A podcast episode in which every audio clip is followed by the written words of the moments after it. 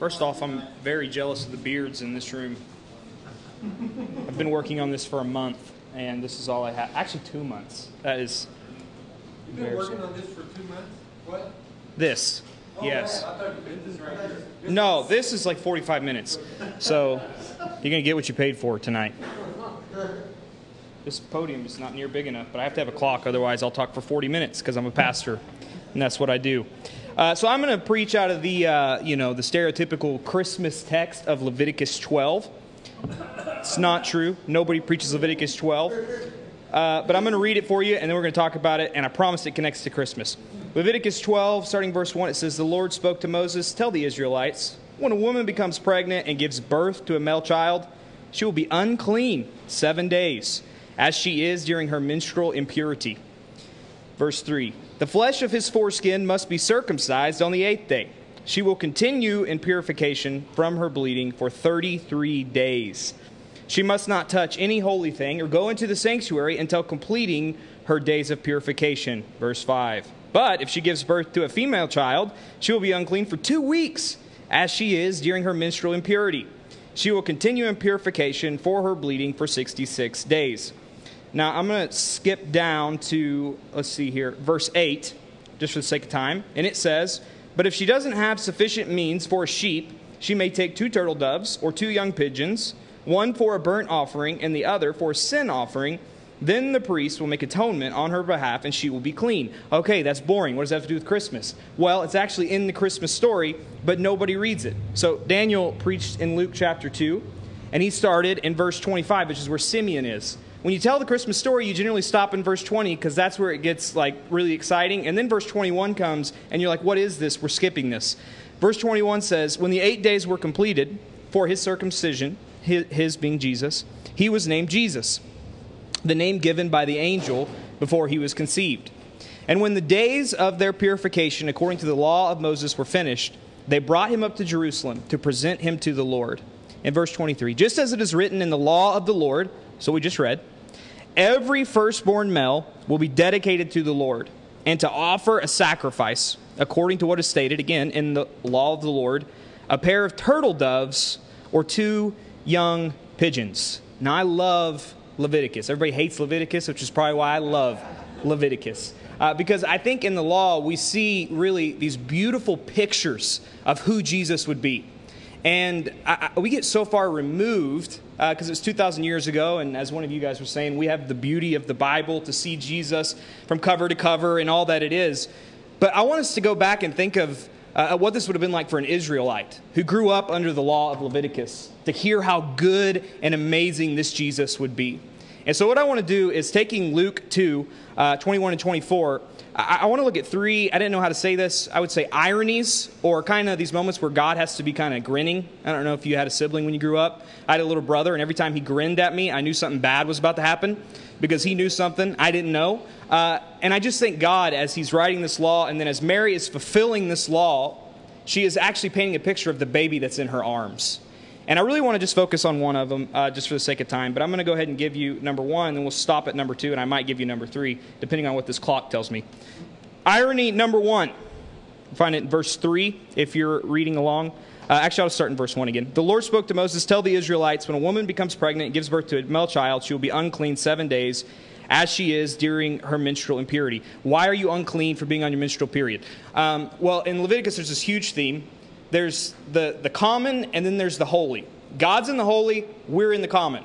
Uh, when God created the world, there was just holy. We sinned, there's common, and there's holy. This is a problem because the common cannot be in the sight of the holy, otherwise, the holy is not holy. In other words, God isn't who He is. He has to be holy, He has to be just, and the only thing we get for being common is the wrath of God and the condemnation of God. This is a problem for us, but it's also a problem for God because God wants relationship with His people.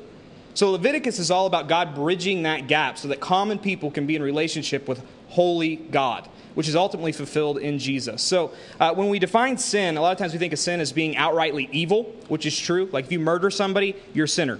Uh, but also, it's just to miss the mark. So uh, it, sometimes this was intentional, but a lot of times, especially in the Old Testament law, it was things like your menstrual period. Like it's not uh, that you're doing anything wrong, it just misses the mark of God's holiness. That's why Mary is having to make the offering in the first place. Verse 3 the flesh of his foreskin uh, must be circumcised on the eighth day. And then verse 4 it says, She will continue in purification from her bleeding for 33 days. Irony number one that I saw is Mary spent 33 days to be purifi- purified from the blood of Jesus. Jesus would live 33 years to purify us by his blood. Uh, I'll just read a little bit out of Hebrews 9:22, and then we'll move on to point two. Uh, but I could spend all day right there. It says, according to the law, almost everything is purified with blood, and without the shedding of blood, there is no forgiveness. Therefore, it was necessary for the copies of things in heaven to be purified with these sacrifices, but the heavenly things themselves to be purified with better sacrifices than these. For Christ did not enter a sanctuary made with hands, only a model of the true one to come, but into heaven itself, so that he might now appear in the presence of God for us. He did not do this to offer himself up many times, as the high priest entered the sanctuary yearly with the blood of another. In other words, they had to keep making sacrifices of animals for this to be good. Jesus just made one sacrifice. Otherwise, he would have to, have to suffer many times since the foundation of the world. But now he has appeared one time at the end of the ages for the removal of sin by the sacrifice of himself. And just as it is appointed for the people to die once and after this judgment, so also Christ, having been offered once to bear the sins of many, will appear a second time, not to bear sin, but to bring salvation to those who are waiting for him. That's good news, my friend. Irony number two, and this is where I want to spend uh, the remainder of my time, which I've already used up most of my time. That's awesome. Uh, can I keep going? Okay, awesome.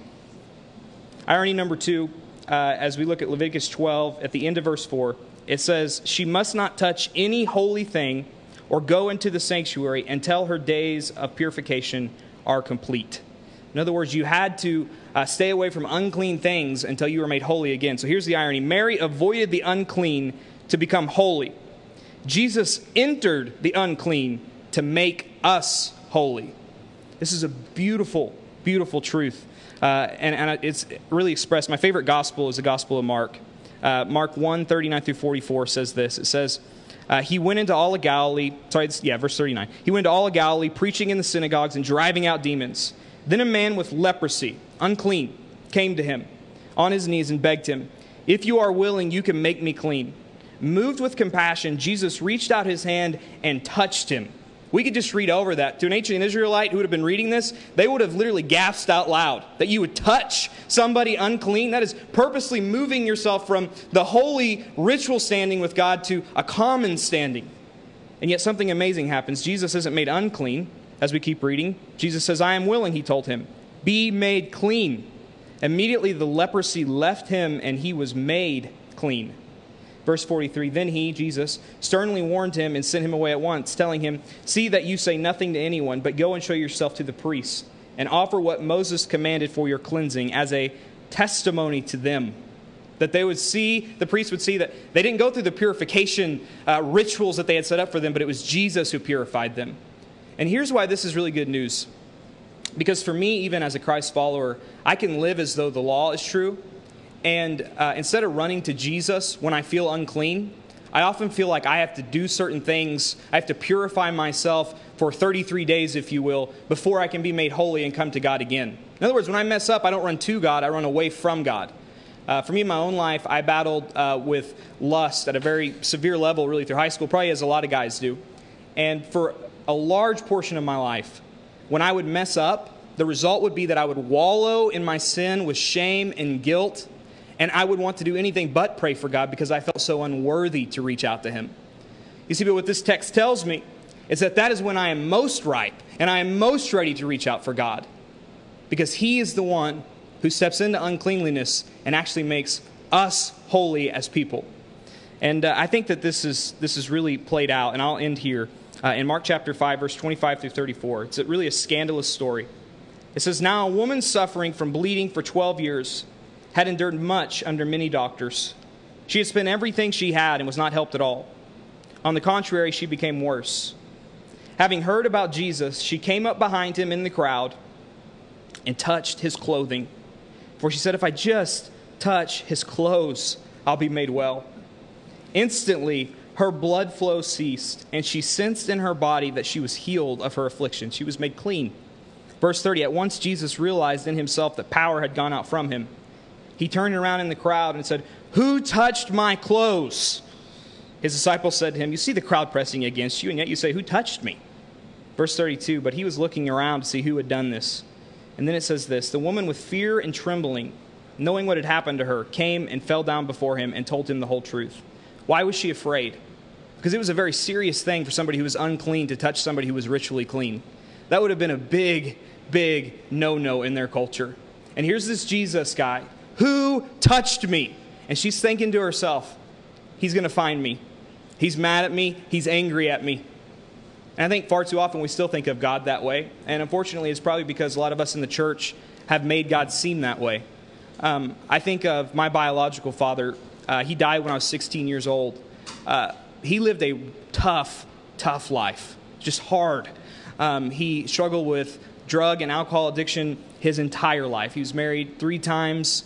Um, he had five kids, and he really didn't have a good relationship with any of us uh, really at his, his, low point in his mid 30s, uh, we didn't even know where he was uh, until he was found on the highway between Amarillo and Woodward. He was homeless and decided he needed to walk back home.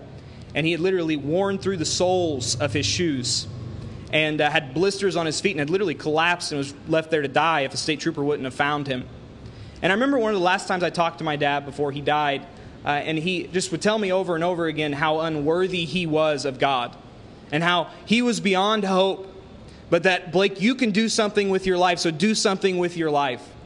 And I just wish as a 16 year old kid I would have had the wisdom to look at my dad and tell him, You are not beyond hope. Because our God is not the God who makes you be purified before you come to him. But our God is the God who sent his son to live the full requirements that I could never live, that Mother Teresa could never live, that my father could never live up to and then to die the atoning death that I was supposed to die, and then to rise again and promising that anybody who would trust and put their faith in Him would be made clean and holy, not based upon what we do, but based upon what He did. So I just pray that as we end this text here, you would have the same response that this woman had, and you would listen to these words of Jesus, and they would be true to you. This woman, scared, tells him the whole truth, and then Jesus says this Daughter, he said to her, your faith has saved you. Go in peace and be healed from your affliction. And I just believe today, whether you're a Christian here today or you're not, um, we all have things that we're ashamed of. We all have things that we want to hide. And I would just tell you, Jesus isn't afraid of those things. In fact, he knows the mess up you're going to make 15 years from now, just as well as he knows the mess up you made last night. And he would grab you by the face and he'd say, Son or daughter, your faith has healed you. And so this Christmas, the best gift you could give me would be to place your faith totally and fully in that gospel message. I want to pray for us real quick, and then um, I'll let whoever's going next go. Father God, uh, I thank you so much for your grace. Lord, that you could save a sinner like Blake Farley. Lord, that uh, when I mess up, when I'm ashamed of my sin, I don't have to hide from you. I don't have to go through any kind of ritual to be right before you again. But Lord, because of your grace, I can run to you. And it's in the running to you that I find the healing, that I find the cleansing, that I find the purification. And I pray today, Lord, somebody in this room would for the first time not trust in just religious activity or trying to be a good person or trying to clean up their lives before they come to you, but they would just say, like this woman who's battled for 12 years, they would just reach out in faith and place their trust in you and what you've done. Lord, we love you and we know you are righteous and good to answer that prayer. And we pray these things in your name. Amen.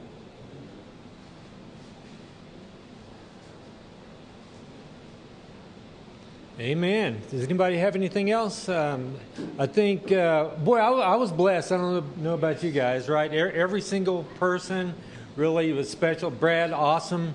Hunter, really, really encouraging.